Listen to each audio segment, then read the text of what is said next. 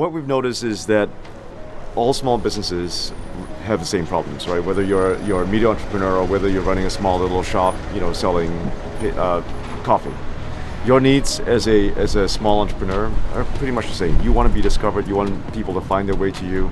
You want them to enjoy the products that you have. You want them to keep coming back. You know, you want to make sure that you have all these things right. You know, a lot of media companies need to get to zero, and then they can really start building, right? That was Alan Soon, co-founder of Splice, a media startup for media startups. Alan and his co-founder, Rashad Patel, have made it their mission to help out media startups in Asia as they try to build an audience and a sustainable business model. They do this through a variety of activities, including a Slack channel with over 200 journalists and media professionals, and their audio course on building a viable media business called School of Splice. Let's hear from Rashad. One of the things we don't talk about a lot, but I think we've made a living, Alan and I, being fanboys of the media creators that we support and work with. We love their passion, their work, and their bravery. And I think we've built a little business model around supporting them with the infrastructure and the funding and the training that they need. So let's see where that goes. This is the In Old News podcast about the fascinating and rapidly moving media industry that connects us to each other and helps us make sense of the wild world we live in. We are your hosts, Sanjay Viswas and Manil Versho, co-founders of In Old News. And a quick note about this podcast, we have re-recorded bits and pieces for clarity and brevity. This episode is a dispatch episode from the International Journalism Festival in Perugia, Italy, where we were able to catch Alan and Rashad as they came out of their session on media entrepreneurs in Asia. We caught them right outside a parking lot, so you may hear some cars driving by in the background. This wasn't the first time that we were running into Alan and Rashad. We've attended a few of their events, and they have loads of resources in video and in podcast form for people starting their own media ventures. We were excited to interview them because the work they do resonates with us, and because the media entrepreneur route can be very lonely. And Alan and Rashad have done a really great job of creating a space for people who are embarking on something that is trying to be different than some of the traditional media structures that some of us may have come up in. So instead of us going on and on about why we enjoy listening to Alan and Rashad, let's hear directly from them, starting with how they grew their own business. So Splice has been around for 7 years. It's been a long journey. We first started out as a consultancy, and then over time kind of realized where, you know, some of the big changes were needed. So we actually believe that where media is going right now requires the entry of many, many, many media startups. And that's what we're most excited about. When we meet creators who are doing amazing work, we want to find ways to get behind them. It's also our secret way of trying to stay relevant as, you know, as old men. So this is something that we love, we care a lot about. We want to make sure that we help raise a new generation of media startups and find ways to support them. You both speak about being good friends. How do you work with your friend and get through some of the more difficult moments? It's like any other marriage, right? It's about figuring out what makes the other person happy and finding ways to do that together. And yeah, I mean, Alan loves your tech. I love food. It works, you know. as long as I'm fed every 2 hours, and Alan sees a new mic every other minute. That's right. And yeah, if I see some interesting equipment, I'll be like, oh, that's great. And he, you know, for him it's food. But it is really like a marriage. You know, there's some things that will work really well for you, some things that will really annoy you, but that's just the way it is. You know, the next day is a whole different conversation. But the one thing that really gets us excited is really the work that we do. Nothing, you know, if there's ever a way that we need to realign where we are in our heads, we just talk about work, and that just makes it all perfect. Work is mostly what we talk about when we're done with work. Yeah. Which is kind of just bizarre. Like parents talking about kids all the time. It is. Same. Yeah. I have to say, you know, one of the reasons I keep being reminded of why working with Splice is so important, or being Splice is so important. We were on stage just minutes ago in a panel minutes ago with two creators, Anu and Tanmoy, and hearing them talk about their work and being privileged enough to be up there presenting it with them makes you feel like proud parents. So that's another level to the marriage. We now have many, many kids. You did in-person events before the pandemic. Then you pivoted to creating an online community. And now you're back in person again. Are there any things you missed, or what has been most striking to you about that journey? I think, you know, the nice thing about the pandemic was that it taught us that you could reach people anywhere in the world. Mm-hmm. You know, you could get anyone on the phone, on a Zoom rather, you know, and get a conversation going. So I think what was really unique for us was just a number of people that we met, just like that. It allowed us to run a whole bunch of programs from Mongolia to Papua New Guinea. You know, there were ways for us to do these things that we could not otherwise have done if we were only thinking about how to get on a plane and, you know, booking a room so we can run a workshop. All of those things were just out of the picture, and it just made things in many ways a lot simpler. But now that we've come back, and this past week has been really ridiculously awesome, you know, we're reminded again about how wonderful it is to see people again, mm-hmm. like the both of you. And you know, as a product designer, I'm reminded of the parallels between the real world and that digital world that we create, and everything in the spectrum between, is that you go in with intent. So being online and doing online meetings like all of us have been doing for the past 2 years and a bit, there's a lot of intent involved. You know, you go in there with a specific intent, but coming to something like Perugia, you know, the intent is involved in setting up meetings and going to sessions. But then there's the beautiful thing called discovery, where you're walking down the street and you meet old friends from who knows where, and you meet new friends, and it's just beautiful.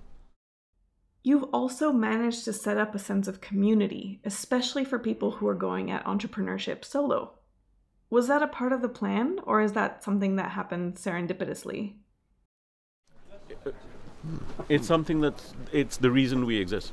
Mm-hmm. Yeah, community is our DNA. Yeah. We tend not to be excited about talking about ourselves as a company, primarily because there's not very much to talk about, really. We're two guys. This is about 100% of the company. It's pretty boring. Yeah, it really is. And I think we're only as good as what we do for media creators and media startups. And I think that we help work with the media ecosystem to enable these folks and to remind them of the heroes that they actually are already. Mm-hmm. We're just conveners. Mm-hmm. And so we are fortunate enough to be able to be in the middle of this community mm-hmm. whenever they will have us, and to be able to strengthen them as they grow. No, I was just going to say that the one lesson that you know we're always mindful of is that if you do a good enough job, the community will do the talking for you. Mm-hmm. You don't have to talk about yourself. You don't have to talk about Splice. It gets done if you are doing a great job. As an organization that works in the startup space, what are some needs that you're seeing that are not being met for people who are just getting started?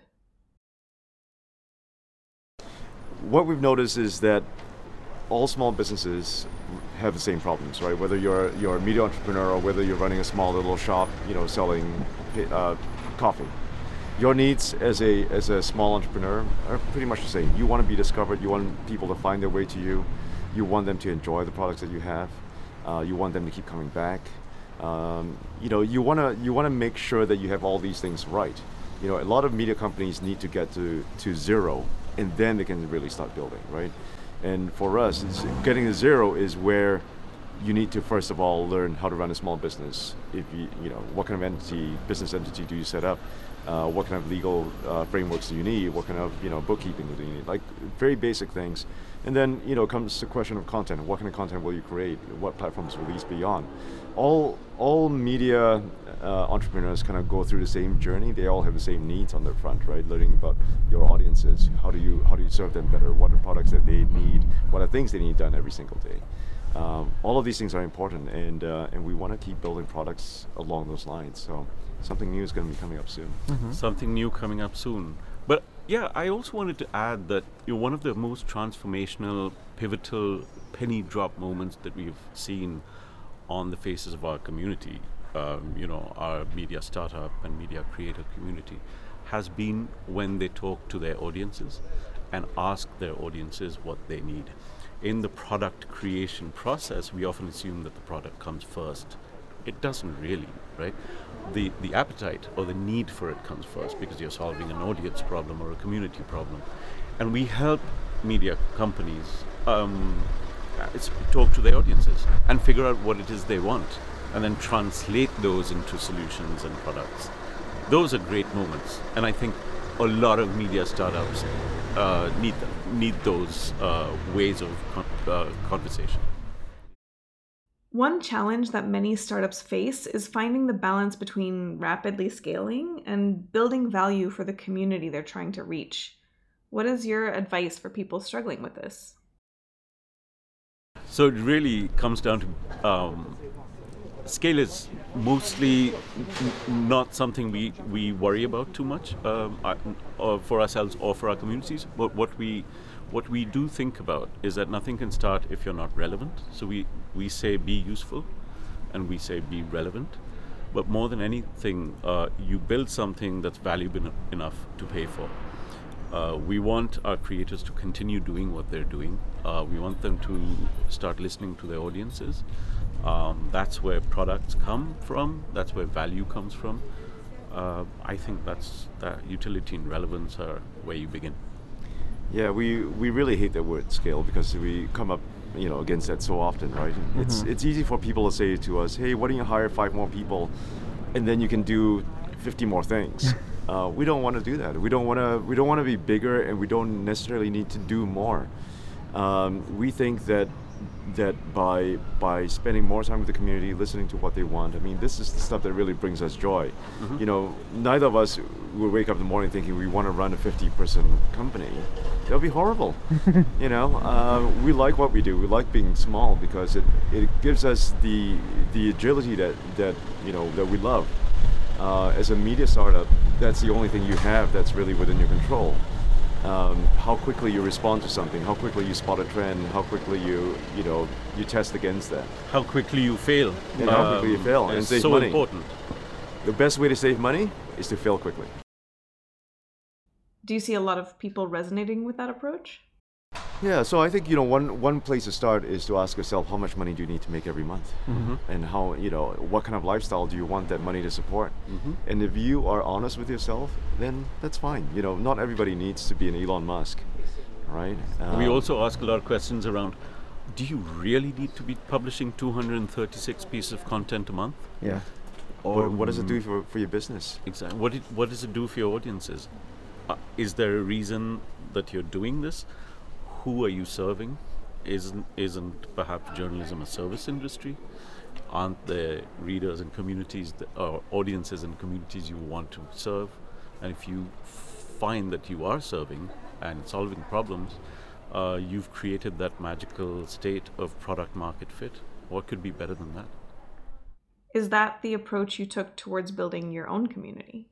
It's always a bit of both, but it's the thing is that's what we want to be. We don't want to be anonymous. We don't want to be, a company that no one cares about. And mm-hmm. we were just talking about this yesterday about brand, right? What does brand mean to us? Or actually today, when people come up to us and they say, you guys have such a strong brand. Mm-hmm. What do they actually mean? They probably mean that, we have a way of working, we have a way of speaking with our community, and we have a product that people recognize. And maybe that's all we need to succeed, right? That's the stuff that makes us happy. I also, until we get it better, because that's, everything is, whatever we do at Splice is ultimately a big experiment. But we also have a very specific point of view about media. Perhaps because we've, been there and done that, and we're, several decades old. And I think that point of view tends to be very user-centric. It tends to be a product mindset. It tends to be about relevance, about niche audiences, about actually having conversations for your audience, about having respect. if we can teach that and if we can see that work, we're happy. And if that changes at some point, we'll be the first to let people know.